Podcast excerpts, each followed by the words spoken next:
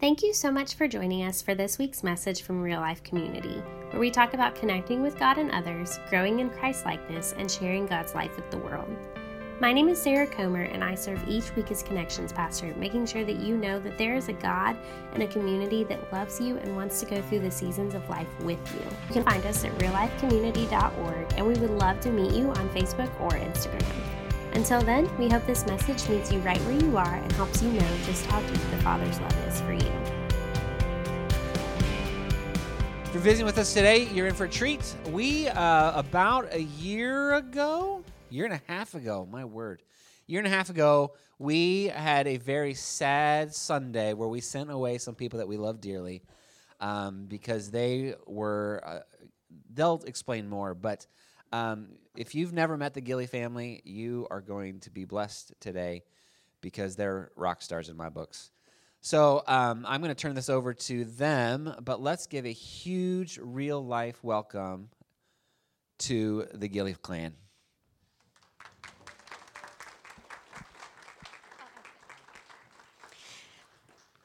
Hey, um, it's great to be back with you guys. I am so happy to see so many familiar faces after, you know, all that went on in the world in the past year and a half. I wasn't sure how many people I would know.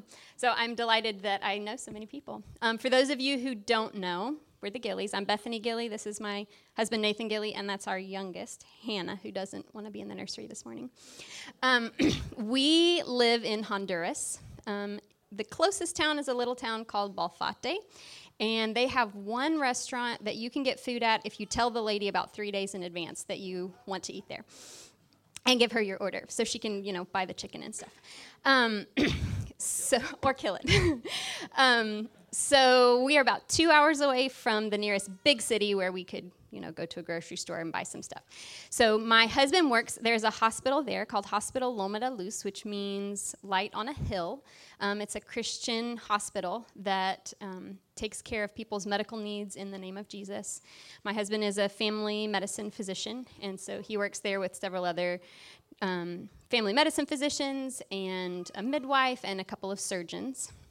And um, they take care of the people in this area that don't have access to any other health care. Um, there are no other hospitals or clinics um, close at all, so um, it, it meets a need for that area. And these people are um, are probably some of the some of the poorest in, in our world. Um, they live each family lives on about the equivalent of two U S dollars a day, um, and. Um, So it's easy for them to feel like they've been forgotten, not only by the world, but by their own country. Um, and so we're there to tell them that God has not forgotten them, even if it seems like the world has, and that he loves them and wants to care for them um, in the sometimes normal and sometimes crazy situations of their lives. So we have four children. Um, Elizabeth is seven, Lydia is five, Ruth is two and a half, and Hannah is one.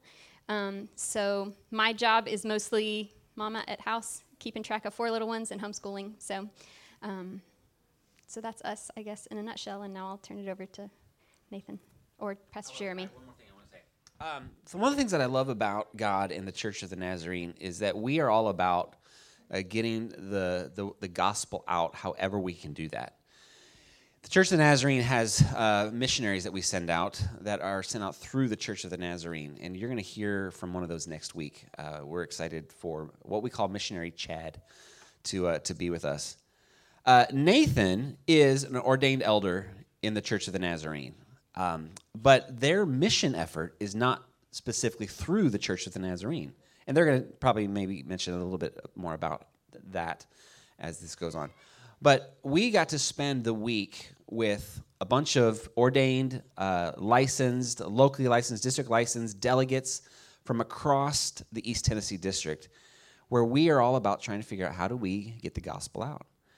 The Gillies are part of that in a weird sort of way, and I just love the creativity of organizations that say we want to partner with the church to do that kind of stuff. And just so you know, we did elect a new district superintendent who's going to be leading us in the years to come.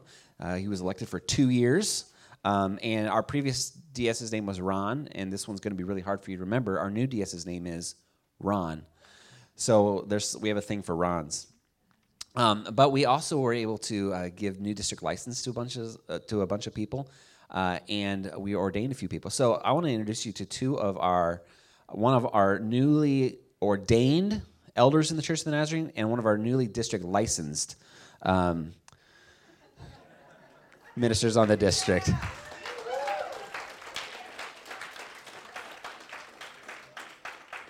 As you listen to what the Gillies are sh- going to share today, know this: the Church of the Nazarene loves working in whatever way possible to touch lives for the kingdom's sake. So, with that, take it away. All right. Um, kids, if you could come here and sit right here for story time. We're going to read a fun book. Um, I like to start off most of my sermons here, and uh, and I preach twice a month in, in Honduras at the church that's part of our hospital um, with a kids lesson. Uh, because I've particularly found that most of the adults uh, understand better and enjoy more my kids lesson than they do my preaching. So um, I hope you enjoy this part too. This book is called Alexander and the Terrible, Horrible, No Good, Very Bad Day. And this is the abridged version. I went to sleep with gum in my mouth, and now there's gum in my hair. And when I got out of bed this morning, I tripped on my skateboard, and by mistake, I dropped my sweater in the sink while the water was running. And I could tell it was going to be a no good, very bad day. At breakfast, Anthony, that's this kid's brother, found a Corvette Stingray car kit in his breakfast cereal box. And Nick found a junior undercover agent code ring in his breakfast cereal box. But in my breakfast cereal box, all I found was breakfast cereal. I think I'll move to Australia. In the carpool, Miss Gibson let Becky have a seat by the window. Audrey and Elliot got seats by the window, too. I said I was being scrunched. I said I was being smushed. I said if I don't get a seat by the window, I'm going to get carsick. No one even answered me. I could tell it was going to be a horrible, no good, very bad day. At school, Miss Dixon liked Paul's picture of the sailboat better than my picture of the invisible castle. At singing time, she said I sang too loud. And at counting time, she said I left out sixteen. Who needs sixteen? I could tell it was going to be a terrible, horrible, no good, very bad day. I could tell because Paul said I wasn't his best friend anymore. He said Philip Parker was his best friend and that Albert Moyo was his next best friend and that I was only his third best friend. There were two cupcakes in Philip Parker's lunch bag, and Albert got a Hershey bar with almonds, and Paul's mother gave him a piece of jelly roll that had the little coconut sprinkles on top. And guess whose mother forgot to put in dessert? It was a terrible, horrible, no good, very bad day. That's what it was, because after school, my mom took us all to the dentist, and Doctor Fields found a cavity just in me. Come back next week, and I'll fix it, said Doctor Fields. Next week, I said, I'm going to Australia.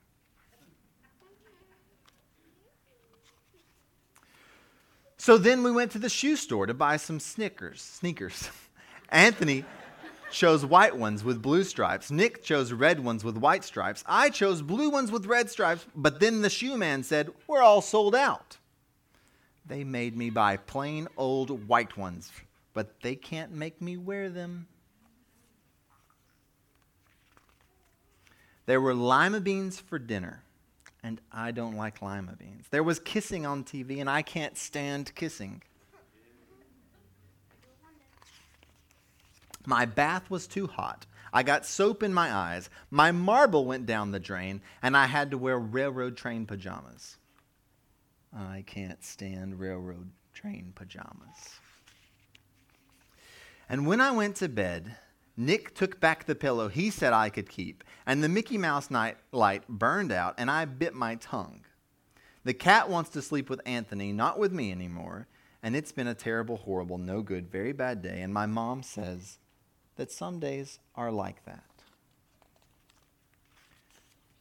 even in Australia.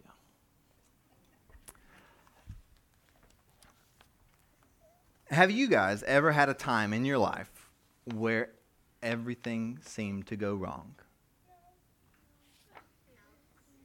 Got a hand up and a lot of no's. How about where a lot of things seemed to go wrong?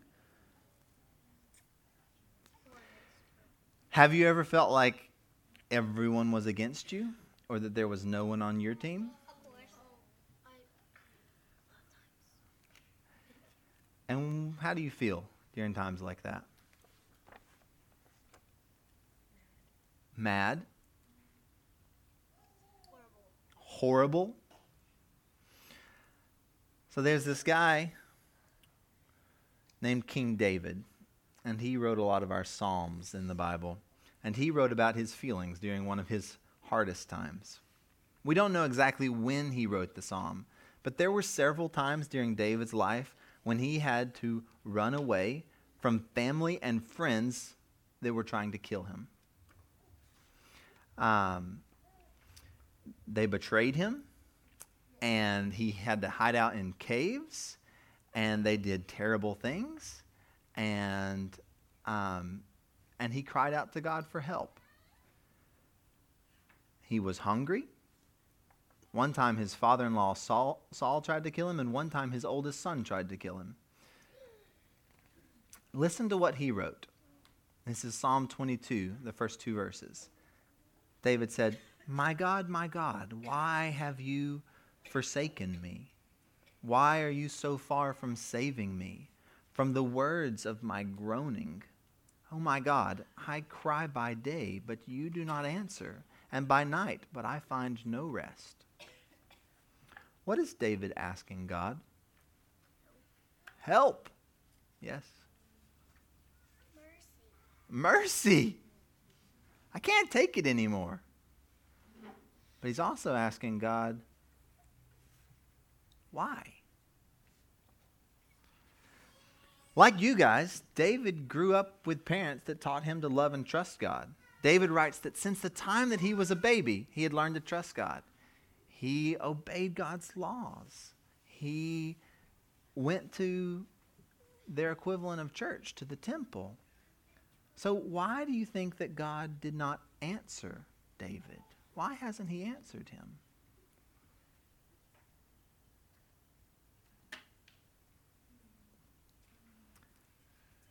Silence is probably the wisest response to that question. I have a lot of my, my patients, when things are going bad for them or their family, that ask me why. And I've tried to answer that question a few different ways, and most of the time I fail. Because we can't really understand why things sometimes go so wrong and why God seems absent. Sometimes years later, it starts to make sense to us. We can see the way that God was working behind the scenes. But many times it seems like we just live in a broken and hopeless world. And that's what the first half of Psalm twenty-two is all about. It sings about it because it's a, it's a song. I just don't know how the song went because they didn't write that part down. When it seems like things can't get worse, they can. And when it seems like we can't go on or survive any more hard times, we must. My wife said during COVID, when we were stuck in isolation in the middle of nowhere, she said it seemed like I, you, you just can't can't take it anymore. But the next morning you wake up and it's still happening, and you got things to do. Just stuck in your home, things to do. Maybe we even cry ourselves to sleep when we wake up the next morning, we keep praying for God to heal or to save or to change the problem. For David, things got so bad that he said he felt like a worm rather than a human. Now, when you guys think of a worm, what do you think of?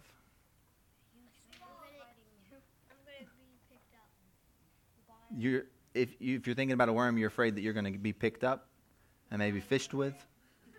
No, by a bird. What? By a bird. By a bird? Well, I have unique insight into what type of worm David was talking about, because he wasn't talking about the type of worms that we fish with. He was talking about a much more disgusting type of worm that we have in lots of other places in the world. You see, in Honduras, sometimes a fly called a botfly decides to bite you on the head. And, and it kind of bothers you a little bit, but you just leave it alone. And then where that bite happened was actually not a bite, but it was the fly laying a larvae that then comes alive inside of your scalp and starts to wriggle and hurt. And it is the most disgusting thing that you can think of, to feel something that's not you wriggling inside of your scalp. And I have to cut those out and um, and kill them in Honduras so that the kids will be comfortable, because otherwise they're just feeling really bad. One sec.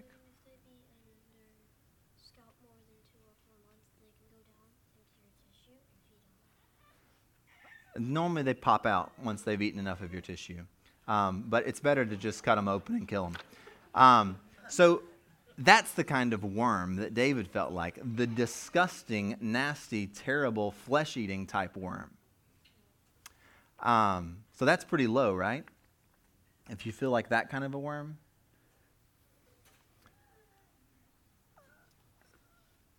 David felt like everyone hated him. Everyone that looked at him seemed to be making fun of him. Have you guys ever felt like everyone was making fun of you? No? That's good. Sometimes. Sometimes. Good.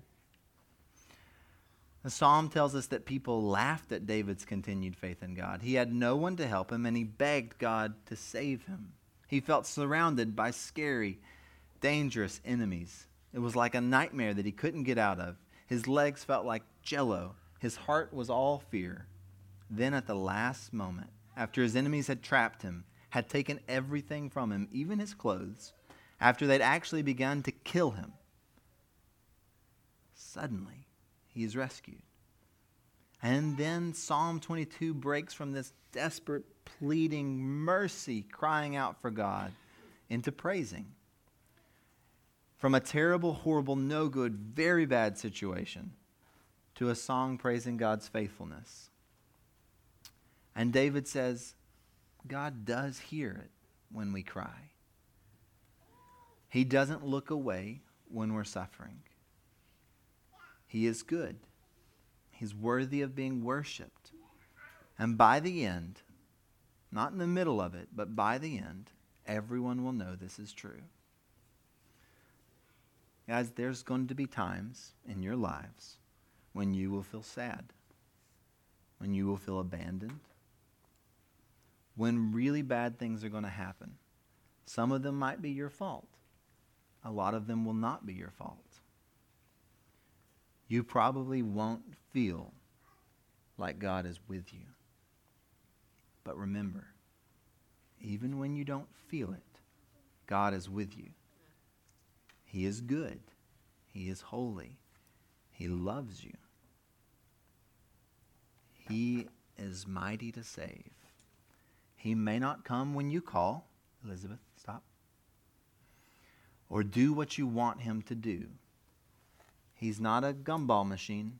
That's what one of my professors used to say. You don't put a quarter in like a prayer and out pops the gumball so you can eat it. He's not like that. But in the end, he saves those who keep seeking him. So I want you guys to remember that. To help you remember it, as you go out with Mister Craig, here's a fun activity you guys can do. There's a maze that's almost impossible, but you can get through it, um, and a word search. So you can hand those to Mister Craig as you guys go to the back, okay?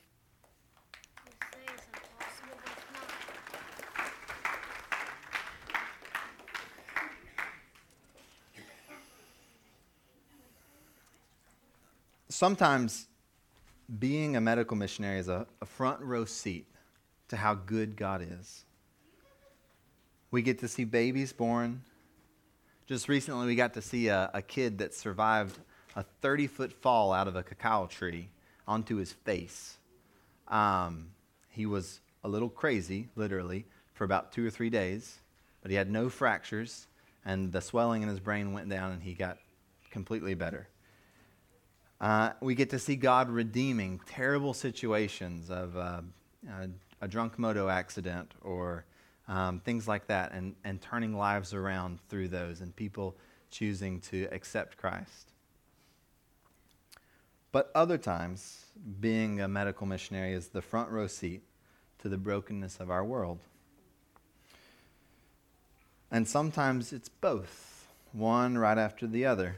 I remember a, a situation where I had this this difficult delivery of, of a mom. She came in after trying to deliver at home to save money. We have one of the cheapest um, delivery bills of, of all the hospitals in our area, because our goal is not to make money, but we still want to give people the dignity of paying some. So we charge about twenty bucks um, if you come in, deliver your baby there, get all your prenatal care. Uh, we keep you there. We watch your baby, check all that stuff. Um, and she wanted to save money, so she tried to deliver at home, and it went too long, and there was the baby was distressed, got in, baby looked really bad. We were able to go ahead and deliver normally, but baby had, had been in meconium for a long time. That's baby poop, um, and had breathed in a lot of it. We resuscitated baby, and it seemed like things were going really well. So I'd been up most of the night, and we came down to church the next morning, and I had a little free time because Bethany was doing worship, um, so she was practicing beforehand, and Ruthie said, "Can we go see the babies?" Because she loves to round with me on the babies. And so we went in and saw these babies, and Um, specifically this one that she knew that I'd delivered overnight, and she held it, and she loves to pray for babies, so she said a little prayer, something like, "God, baby, amen."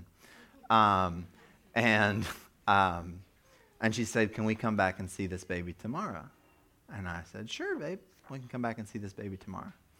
But that night, um, sometimes babies who've had a lot of meconium, they uh, are working too hard, and um, and the baby worked so hard that sh- that she popped her lungs. Um, and we reinflated the lungs and intubated and did all that we could, but the baby died. And my thought was, I'm going to have to tell my two-year-old that we can't come see the baby in the morning because it died. Um, so sometimes we see really good things, and sometimes we see really hard things. Um, sometimes, though, in exactly the same moment, in the same patient, we glimpse the hope that we have in Christ in the midst of a really hopeless and terrible situation. I have a two-year-old patient named Maritza. Um, she sounds a lot like Ruth when she talks. Uh, if you've followed my family's blog, then you've met, you've probably seen her name in, in our prayer request. If you haven't followed it, you can scan that Q R S code and follow it. Um, um, so Maritza was born as a as a healthy baby girl, but when she was about six months, she started to have problems. You see, our kidneys are meant to filter out and balance a variety of breakdown products. Um, and they, they keep in all the good things that we need, and they put out all the bad things that we have too much of or don't need. And that's a really complicated process. Um, so when Maritza was about six months, she started to get really puffy and swollen. And her belly started to swell, and her face started to swell. And she started visiting doctors, and then she got sent to the main hospital in Honduras, and she was put inpatient, and they tried... Um, these medications that normally work, um, and most children who take these medications get better, and sometimes they get worse, but they but eventually they grow out of this. But she never responded to the medications, um, and um,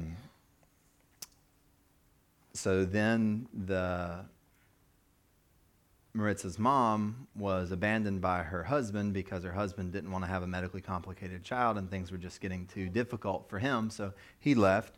Um, and she has no money, and she's trying to keep two kids, and she has no way to to know whether or not her options are exhausted, and so she ended up coming to Hospital Loma de Luz. Uh, and pretty often we can find something that was missed or something that was misdiagnosed and and help people, because um, because the Honduran healthcare system takes care of a lot of things well, but we see all the things that haven't gone well. uh, and so we tried some of the same treatments in higher doses and pulse dosing and different formulations. And um, by this point, Maritza's been puffy uh, with this big swollen belly uh, for almost a year. Uh, so much so that you've got a two-year-old kid who should weigh about eighteen pounds, who weighs fifty pounds. Um, and so we started treating her, and then we I explained to Mom, like, she's not responding to these treatments. There's a chance that she could, from a medical perspective, that she could respond at any point uh, up until the point where she passes from this, because it's a, it becomes deadly over time. Uh, and so we'll continue the medication, and you're always welcome to come back, and we'll keep we'll keep alongside you in this. We'll keep treating her. Um, and recently she came in, and she was suddenly in kidney failure. Not just her kidneys weren't filtering, but her kidneys were failing, uh, and she had a fever, and that's the thing that most often kills these type of patients, uh, is their abdomen just suddenly becomes infected. Um, and so I started to prepare Mom for the possibility that her daughter was going to die. Uh, I prayed with her several times. I didn't have a lot of words of comfort to offer the mom because, um, kind of like I said to the kid, when you start trying to explain to a grieving person why things are going on or how they should be comforted, uh, most of the time you stick your foot in your mouth. Um, But I offered her presence, um, our presence and God's presence. And one night, um, we were draining this fluid off of her abdomen through a needle. Um, and Maritza was feeling a little better because, despite the fact that it's a painful procedure, to have pressure relieved from your abdomen feels good. And uh, the doctor who was doing it with me, Doctor Jason, Uh, brought his guitar, and so while the fluid was draining out, he he started to play Waymaker for her. Um, and these are the words that he said. You guys know them. We sang them earlier. You're here, working in this place. I worship you. I worship you. You are Waymaker, miracle worker, promise keeper, light in the darkness. My God, that is who you are. That's who you are. Even when I don't see it, you're working. Those are words that I would never just say to someone who's suffering, who's grieving in that situation. I wouldn't say, listen, our God is a miracle worker, and he's going to heal your child. Um, that's that's not how I how I uh, I feel I can operate. But somehow this song, which is even better in Spanish than it is in English, spoke to the heart of this mother and her child. And the mom began to tearfully sing along, and the little daughter picked up on the chorus and was kind of moving her head to the rest of it. Um, and the words that would have rung hollow, had they just been spoken, resonated. Um, we couldn't dismiss or fix the problem we were grieving over. Logic and religious explanations would not be of any help. But the right song, putting the truth of God's goodness side by side with the suffering child, um, didn't diminish the fact that this mom was grieving or that, that this child was suffering. But it did say that God is still good. uh, without without using the word still there to kind of compare and contrast. It just it just put it right alongside. It allowed the two seemingly incompatible truths of the situation to come together. There's a dying two-year-old girl, and there's a faithful, good God at work. Even when I don't see it, you're working. Somehow the song allowed the truth of God's goodness to transcend the terrible situation and fill up that I see you room for a moment. Maritza got a little better um, after that. Uh, she, her renal failure got better as her fever went down and the antibiotics cleared up the infection. But she's still limping along in terms of her health, and Um, it's still a really rough situation that, that God hasn't stepped into and just saved and healed in the way that I want God to. Um, and that's how things are sometimes, right? Sometimes we're stuck in the first part of Psalm twenty-two, and we're wondering when the when the The middle is going to finally come. When is God really going to step in? And the and the psalm makes it obvious that like, like there's now is the time.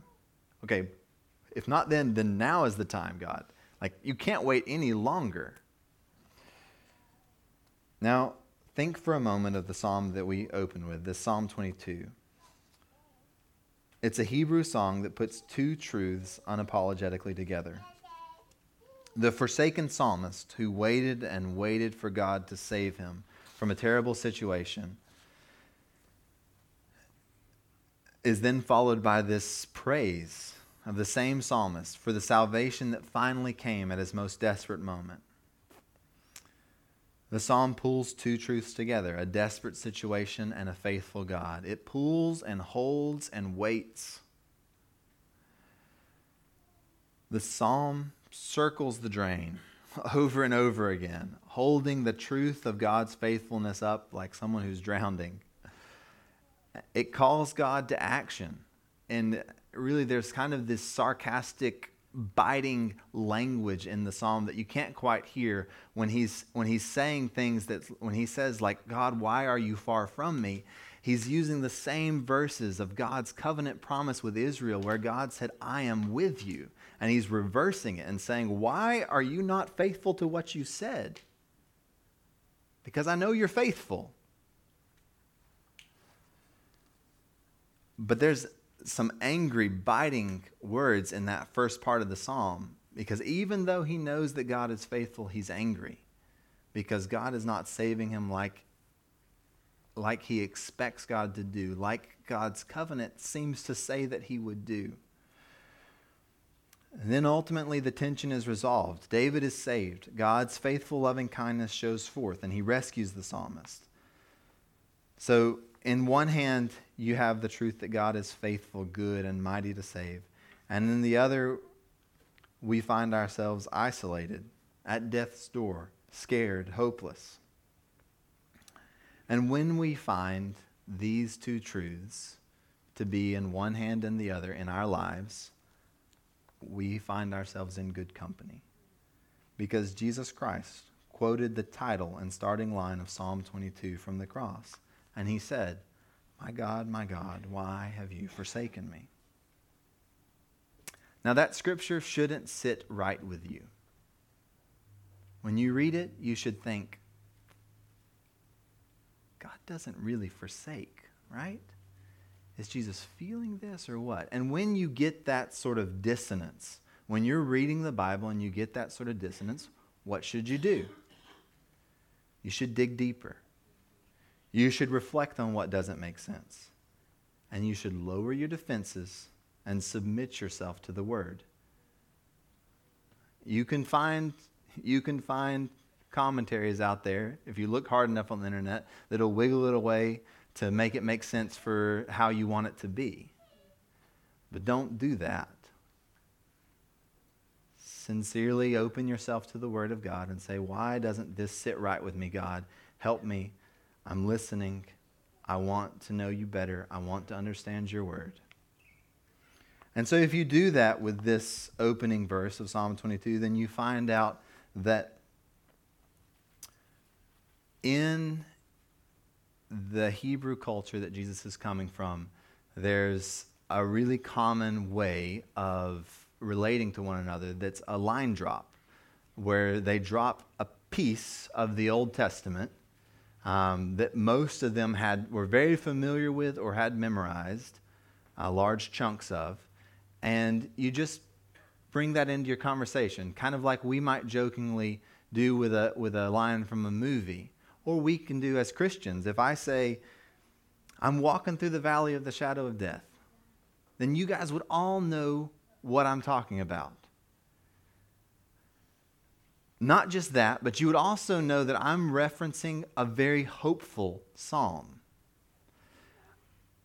Because when I say I'm walking through the valley of the shadow of death, um, you hear in that, uh, I'm, I will fear no evil. You hear the rest of that psalm, or, or at least feel it. You know that thou art with me, thy rod and thy, ca- thy staff, they comfort me. You hear the green pastures, the still waters. At the end of this, there's a bountiful table, and I shall dwell in the house of the Lord forever. So even when I say, I'm walking through the valley of the shadow of death, I'm bringing hope into that conversation, right? And that's what, in Jesus' day and age, would often happen. So none of his disciples would have understood my allusion if I said, Amazing Grace, how sweet, but you guys could all finish that, right? But the Psalms, they were commonly known. And they didn't have numbering systems like we do. They didn't call it Psalm twenty-two. They called each psalm by its first line. That was its title. And so Jews all around would have instantly begun working their way from the starting point that Jesus gave. When he said, My God, my God, why have you forsaken me? Their mind would have said, Why are you so far from saving him? From the words of his groaning. Oh my God, I cry by day, but you do not answer, and by night, but I find no rest. Yet you are holy, enthroned on the praises of Israel. In you our fathers trusted. They trusted, and you delivered them. So imagine you're looking up at Christ on the cross, finishing this psalm as I'm reading it. To you they cried and they were rescued. In you they put their trust and were not put to shame. But I am scorned by mankind and despised by the people. All who see me mock me. And you can look around and see the mockers at the foot of the cross. They make mouths at me. They wag their heads. He trusts in the Lord. Let him deliver him. Let him rescue him, for he delights in him. They open their, their wide, they open wide their mouths at me like the ravening and roaring lion. I am poured out like water, and all my bones are out of joint. My tongue sticks to my jaws. You lay me in the dust of death. A company of evildoers encircles me. They have pierced my hands and feet. I can count all my bones. They stare and gloat over me. They divide my garments among them, and for my clothing they cast lots. But you, O Lord, do not be far off. O you, my help, come quickly to my aid. Deliver my soul from the sword. The first half. God was dying. Jesus, the Son of God, felt forsaken by God. Things seemed impossibly broken, hopeless.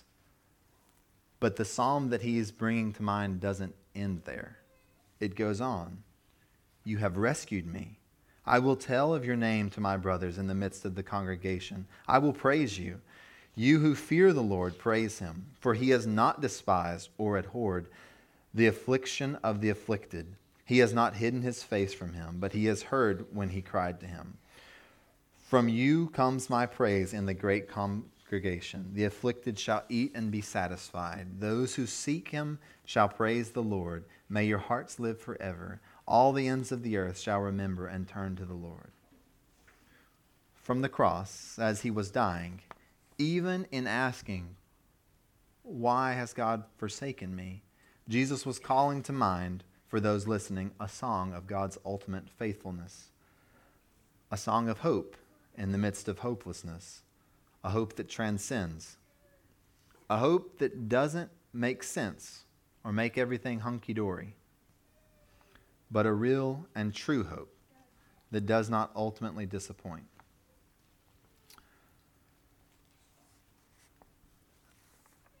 Um, what I'd like to do is I'm going to pray a benediction, and as I finish praying the benediction, we're going to sing uh, together the a little bit of Waymaker, uh, and that will be our, our concluding act together of, of worship and declaration that, that God is hope in the midst of hopeless situations.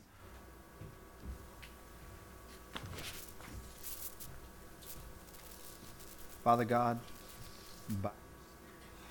teach us to be singers and psalmists. Teach us how to hold onto the hope of your faithful goodness.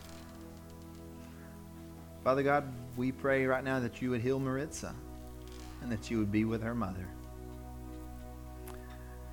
And God, as we face loneliness, despair, brokenness, sickness, and even death, teach us, Lord, how to sing songs of hope that transcend our hopeless world.